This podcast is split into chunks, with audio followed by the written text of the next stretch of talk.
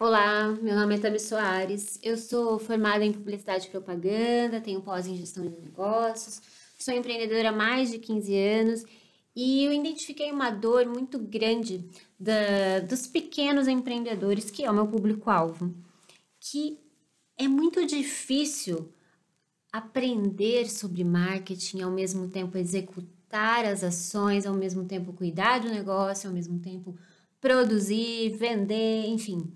Então, a gente criou esse canal aqui, mais o blog, mais as nossas redes sociais, para nós juntos criarmos conteúdos mais simplificados. Ou seja, a gente vai falar de marketing, a gente vai falar de negócios, a gente vai falar até de tecnologia com o Ronaldo Faria Lima.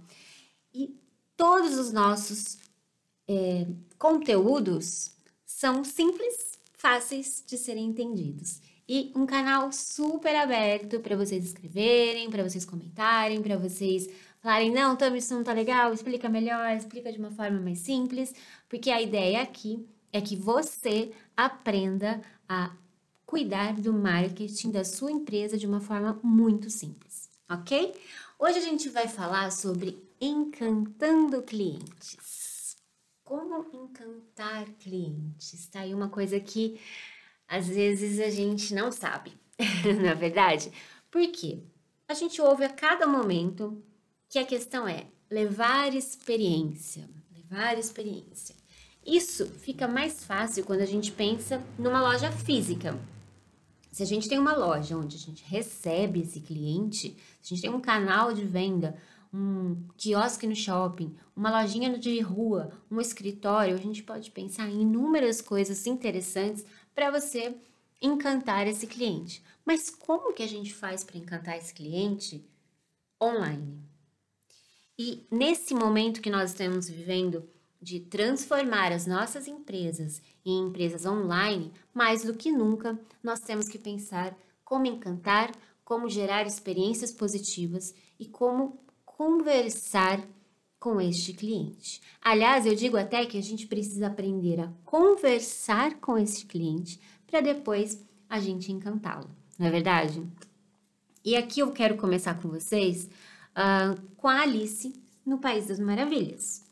A Alice, quando ela chega, ela encontra o gato e fala para ele: Pode dizer-me que caminho devo tomar? E ele responde: Isso depende do lugar para onde você quer ir. Então ela diz: Não tenho destino certo. O gato responde: Neste caso, qualquer caminho serve. E essa esse diálogo entre a Alice e o gato é um diálogo que eu sempre falo nas minhas aulas, nas, nas minhas palestras. Por quê? Porque eu vejo muito empreendedor, vejo muito empresário sem saber para onde ir. E aí, o que, que acontece com esse empreendedor?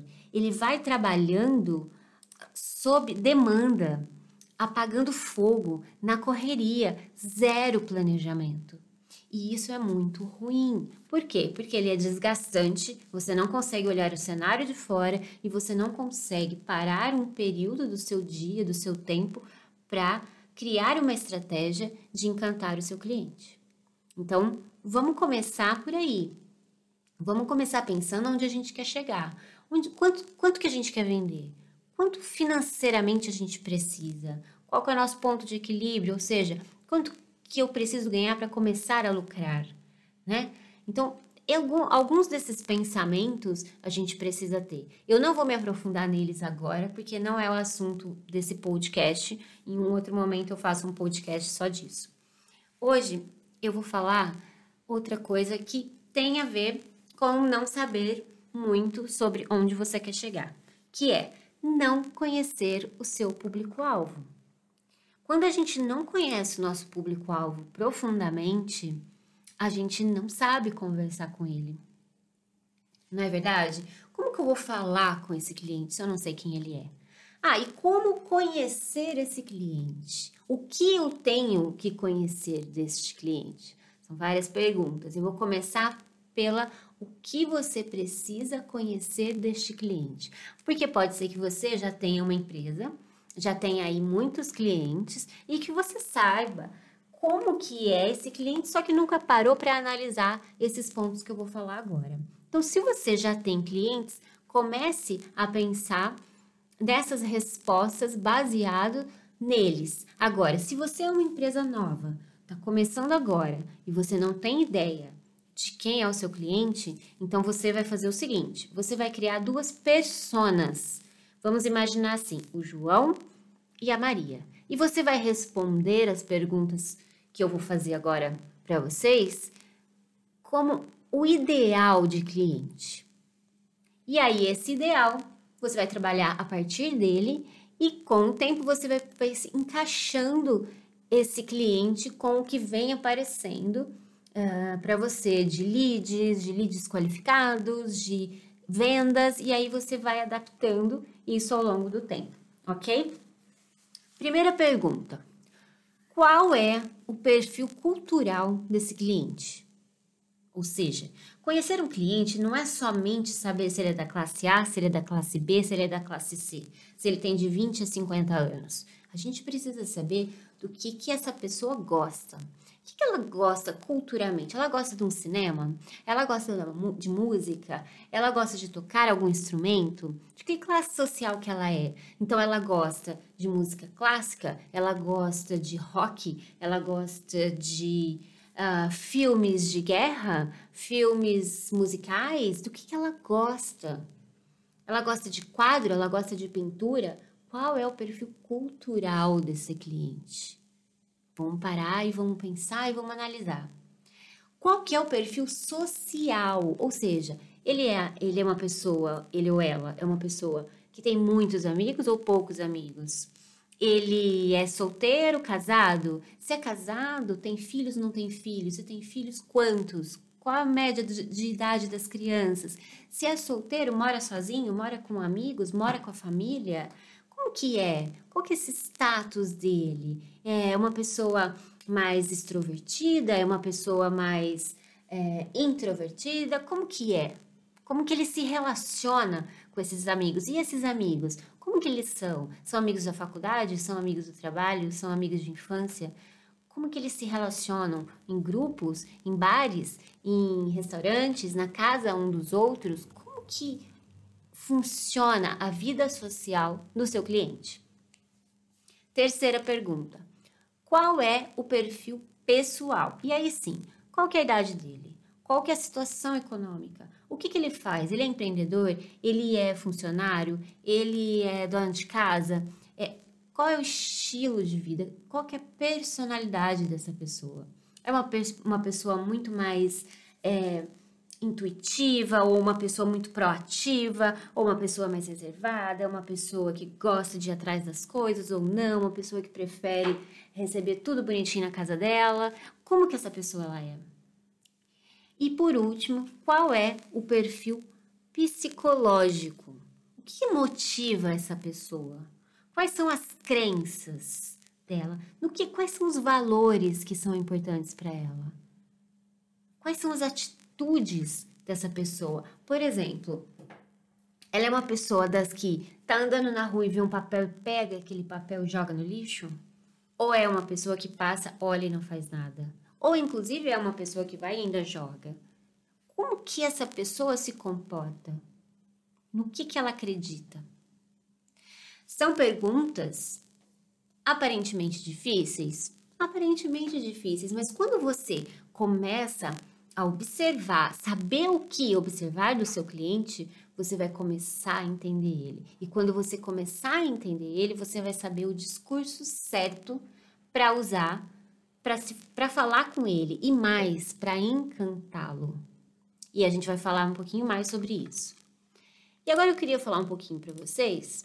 Tá bom, Tami, você vai falar: ah, ok, respondi tudo isso aqui, ok, agora eu sei como que é o meu cliente, agora eu vou fazer uma campanha e vou virar para ele e falar, olha, eu vendo isso aqui para você. Compra. Não funciona assim. Isso era o que acontecia na década de 80, na, na década de 90. Então, como que era naquela época? A gente tinha muitas empresas, não tantos concorrentes assim, e havia uma demanda muito grande por aqueles produtos. principalmente novos produtos que entravam no mercado a cada dia. Então, como que funcionava a jornada de compra desse consumidor? A empresa lançava o produto, divulgava esse produto na TV, na rádio, num outdoor, num panfleto. E a comunicação, o que estava escrito nessa, uh, nessa propaganda, era bem simples. Compre porque você precisa disso. Compre porque você vai ser outra pessoa se você usar isso. Compre porque você vai amar. Compre porque todo mundo tem. Não sei se vocês lembram daquela propaganda experimenta, experimenta de uma cerveja, que era isso, era pegar aquele produto e empurrar para você comprar. E o consumidor daquela época, o que, que ele fazia? Ele recebia toda aquela informação, via todo mundo comprando e falava: Nossa, eu preciso fazer parte dessa sociedade, então eu vou comprar também. Se ele gostava, aquela aquele looping de compra continuava. Se ele não gostava, acabava por aí. E aquele cliente nunca mais voltava. Hoje não funciona mais dessa forma. O que, que mudou? Basicamente, a internet. Passamos com a internet a ter acesso à informação. Quando temos esse canal gigantesco de informações, nós vamos lá e buscamos o que nós queremos. Ou seja, o seu consumidor, o seu cliente, antes de comprar de você, ele já olhou todos os concorrentes, ele já analisou tudo, ele já sabe o que ele quer, como ele quer, ele sabe tamanho, cor, preço que ele quer pagar. Ele já sabe se é uma geladeira, se é um, um, fogão, se é algum produto assim, ele já sabe a velocidade, ele já sabe a economia. Tanto que acontece muito dos clientes saberem muito mais que os vendedores. E aí, ok. Se o cliente sabe tudo, a concorrência é por preço. Será? A resposta é não. Não é por preço. Por quê? O preço, você pode fazer o mesmo preço do mercado. Por que, que ele vai comprar de você e ele não vai comprar do outro? E aí, como então eu vou encantar o meu cliente?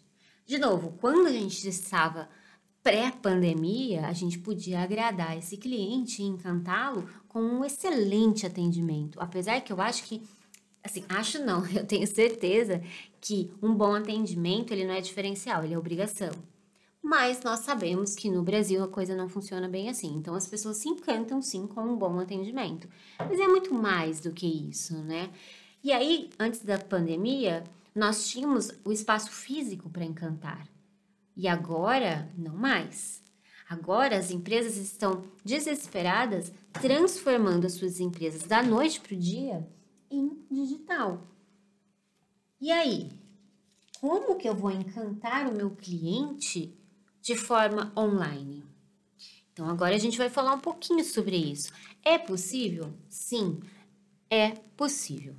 Então, voltando um pouquinho, como eu estava falando de antigamente, como que funcionava? Então, eu tinha um produto, certo? Tínhamos os quatro P's, que vocês já devem ter ouvido falar, do Felipe Kotler. Quatro P's são preço, praça, produto e promoção. Ou seja, resumidamente é: eu tenho um produto e eu entrego este produto numa praça, ou seja, num canal de venda, na época físico, um quiosque no shopping, uma loja, um escritório, enfim. Produto, praça. E eu tenho nele um preço e eu pego esse preço e jogo na propaganda, na promoção. E aí você vai lá e compra. Era assim correto? Mas e agora com a internet? A praça passou a se tornar presença. Ou seja, qual o tamanho da sua presença online? Você está nas redes sociais? Você está no Google? Você está no LinkedIn? Você está uh, em anúncios, em sites eh, de comunicação? Você está em podcast? Você qual, qual é o tamanho da sua presença online. Eu sempre falo o seguinte: se você não tem rede social, se você não tem Facebook, se você não tem Instagram, gente, voltando da sua empresa, tá? Não tô falando pessoal aqui, a gente tá falando nível empresa. Se você não tem Facebook, se você não tem Instagram, se você não tem um Twitter, um LinkedIn, se você não tem pelo menos um blog, você não existe nas redes sociais. Aliás, você não existe no mundo online. A sua empresa não existe. Então vamos ficar muito ligado com isso. E aí, continuando aqui os quatro P's, o preço se transformou em percepção de valor. Preço, vou repetir, se transformou em percepção de valor. Ou seja, agora não importa mais para mim se o seu preço é R$ 1,99, R$ 2,99, R$ 3,99. Por quê? Porque você e o seu concorrente têm o mesmo preço. Agora, o que vai fazer eu comprar de você e não do outro é a percepção de valor que eu tenho sobre a sua empresa. E aí a gente segue para o próximo P, produto. Não é mais produto. O cliente ele não compra o produto, ele compra a solução de um problema. E por fim, e a mais importante de todas, é que antes nós vendíamos produtos por preços. Hoje nós entregamos propósito. Vou simplificar isso. Existe um biólogo que chama Simon Sinek e ele fez um estudo biológico do comportamento de compra dos consumidores. E o que, que ele identificou? Ele identificou que as pessoas compram por empresas que elas se identificam. Vou dar um exemplo. A Apple. Qual é o propósito da Apple? O propósito da Apple é mudar o status quo, ou seja, é tirar você de um conformismo e transformar você numa pessoa inovadora, transformar você numa pessoa que vai estar tá lá na fila nos Estados Unidos no no dia do lançamento para comprar um iPhone. Vai ser aquela pessoa que as pessoas vão olhar e falar assim: Uau! Quem que não quer isso, né? Quem que não quer que alguém olhe para a gente e fale: Uau! Então, as pessoas que se conectam com este propósito, elas vão ter uma solução de um problema.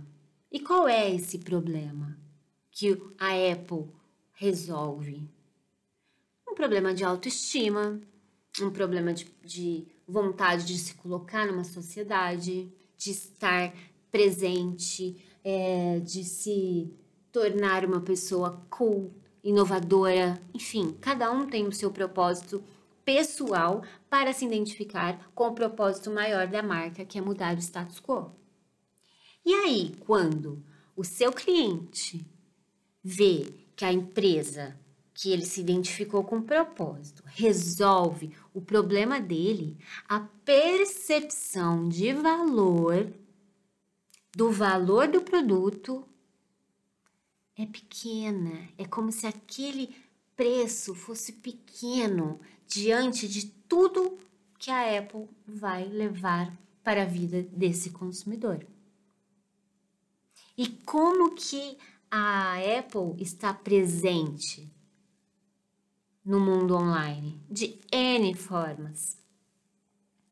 A própria Apple é uma tecnologia e uma acessibilidade, um acesso maravilhoso né, no uso dele, né, na usabilidade do, do celular. E é por tudo isso, por todo esse propósito, que a Apple vende o iPod, o iPad, o iPhone, o Mac.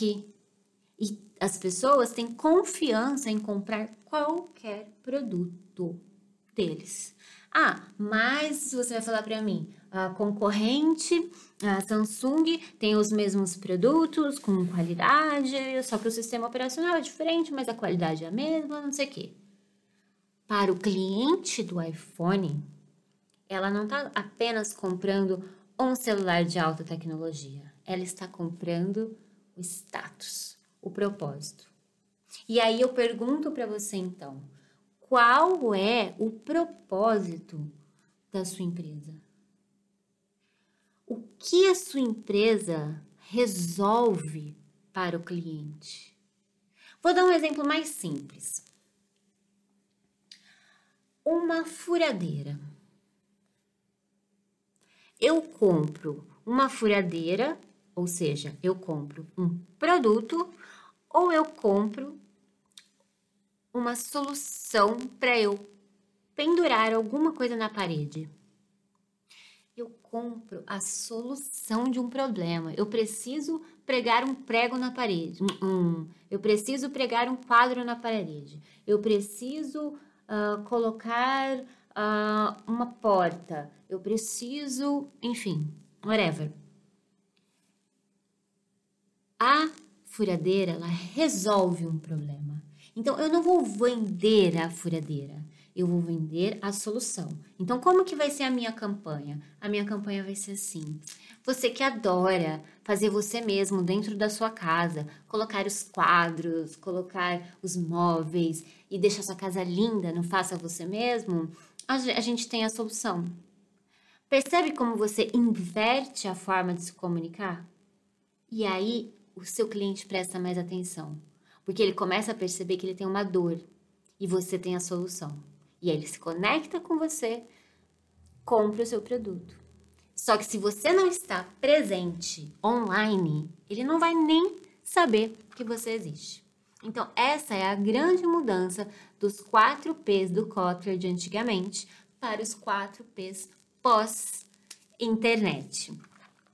E como que o marketing digital pode te ajudar? De N forma, gente. Gene, posicionar sua marca no mercado, ou seja, falar, olha, eu existo, ela tem esses valores, ela tem esse propósito, ela funciona dessa forma.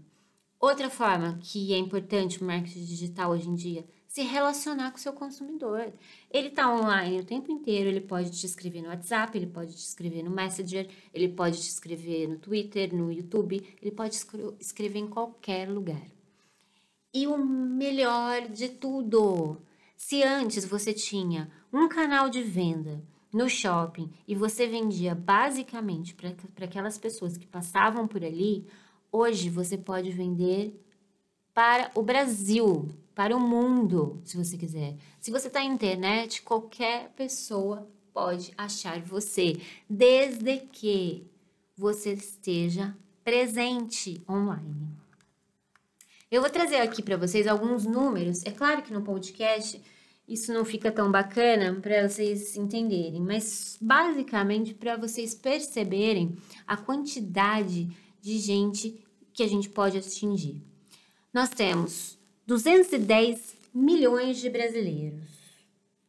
Isso acho que a maioria das pessoas sabem. E nós temos 139 milhões de usuários na internet, ou seja, 66% da população brasileira ela está na internet. Ou seja, se ela está na internet, ela está em algum meio de comunicação. E onde que ela está? 60% estão no YouTube quase 60% estão nas redes sociais: Facebook, WhatsApp, Instagram. E aí nós temos algumas outras, como Twitter, LinkedIn, Pinterest, mas as principais são YouTube, Facebook, WhatsApp, Facebook Messenger e Instagram. Ou seja, eu falei aqui cinco redes sociais. Então, pelo menos cinco redes sociais você tem que estar presente. Nós temos uma média de 9 horas e 14 minutos por dia das pessoas usando a internet. Sendo que dessas 9 horas, uma média de 4 horas são gastas nas redes sociais. Isso, gente, são dados é, da Digital In 2018, We Are Social e Hot Suite. De 2018, Agora vamos pensar agora na pandemia. Como que tá isso? Com certeza isso praticamente dobrou. Então, mais do que nunca, a gente tem que usar as redes sociais para vender os nossos produtos. O comércio digital no Brasil, ele tem 66,4 milhões de consumidores. Ou seja, 32% dos brasileiros compram em e-commerce. Vou repetir: 32% dos brasileiros compram em e-commerce antes pandemia, antes da Covid-19. E agora? Muito mais, né, gente? Tudo que a gente vai comprar agora, a gente vai comprar online. Então, existe uma necessidade latente de transformar a sua empresa em uma empresa digital. Eu vou parar é, essa, essa, esse podcast por aqui, porque a gente tem muito conteúdo de marketing e eu acho legal a gente parar com esses números, porque o foco desse podcast era justamente como encantar o seu cliente. Então a gente descobriu hoje nessa aula o que? Que tem muita gente online, tem muito brasileiro online, tem muito brasileiro comprando na internet. E o seu público-alvo, com certeza, ele está aqui dentro. Então, como encantar o seu cliente? Conhecê-lo muito bem, né? Como eu falei lá atrás, a gente tem que responder aquelas perguntinhas de quem é, quem é o seu consumidor e aí então vender o seu propósito, falar do seu propósito, porque é neste momento que você vai encantar o seu cliente, porque ele vai se conectar com os seus valores, com o seu propósito, e ele vai falar: Nossa, essa empresa é, combina comigo. Nossa, essa empresa é diferente das outras.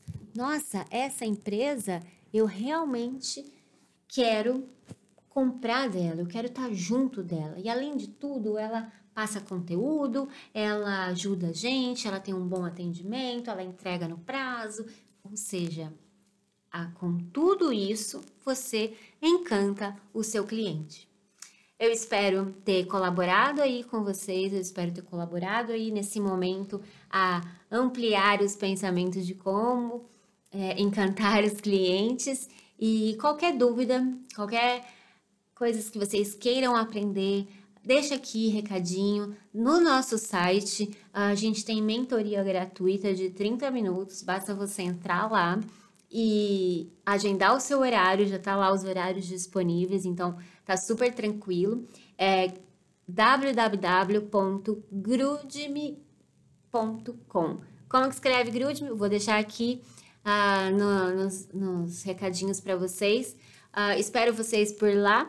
Visitem nossa página é, e siga a gente nas redes sociais. grude.me Grude com dois Os. Gente, é isso. Brigadão por hoje. Espero ter colaborado. Beijão para vocês.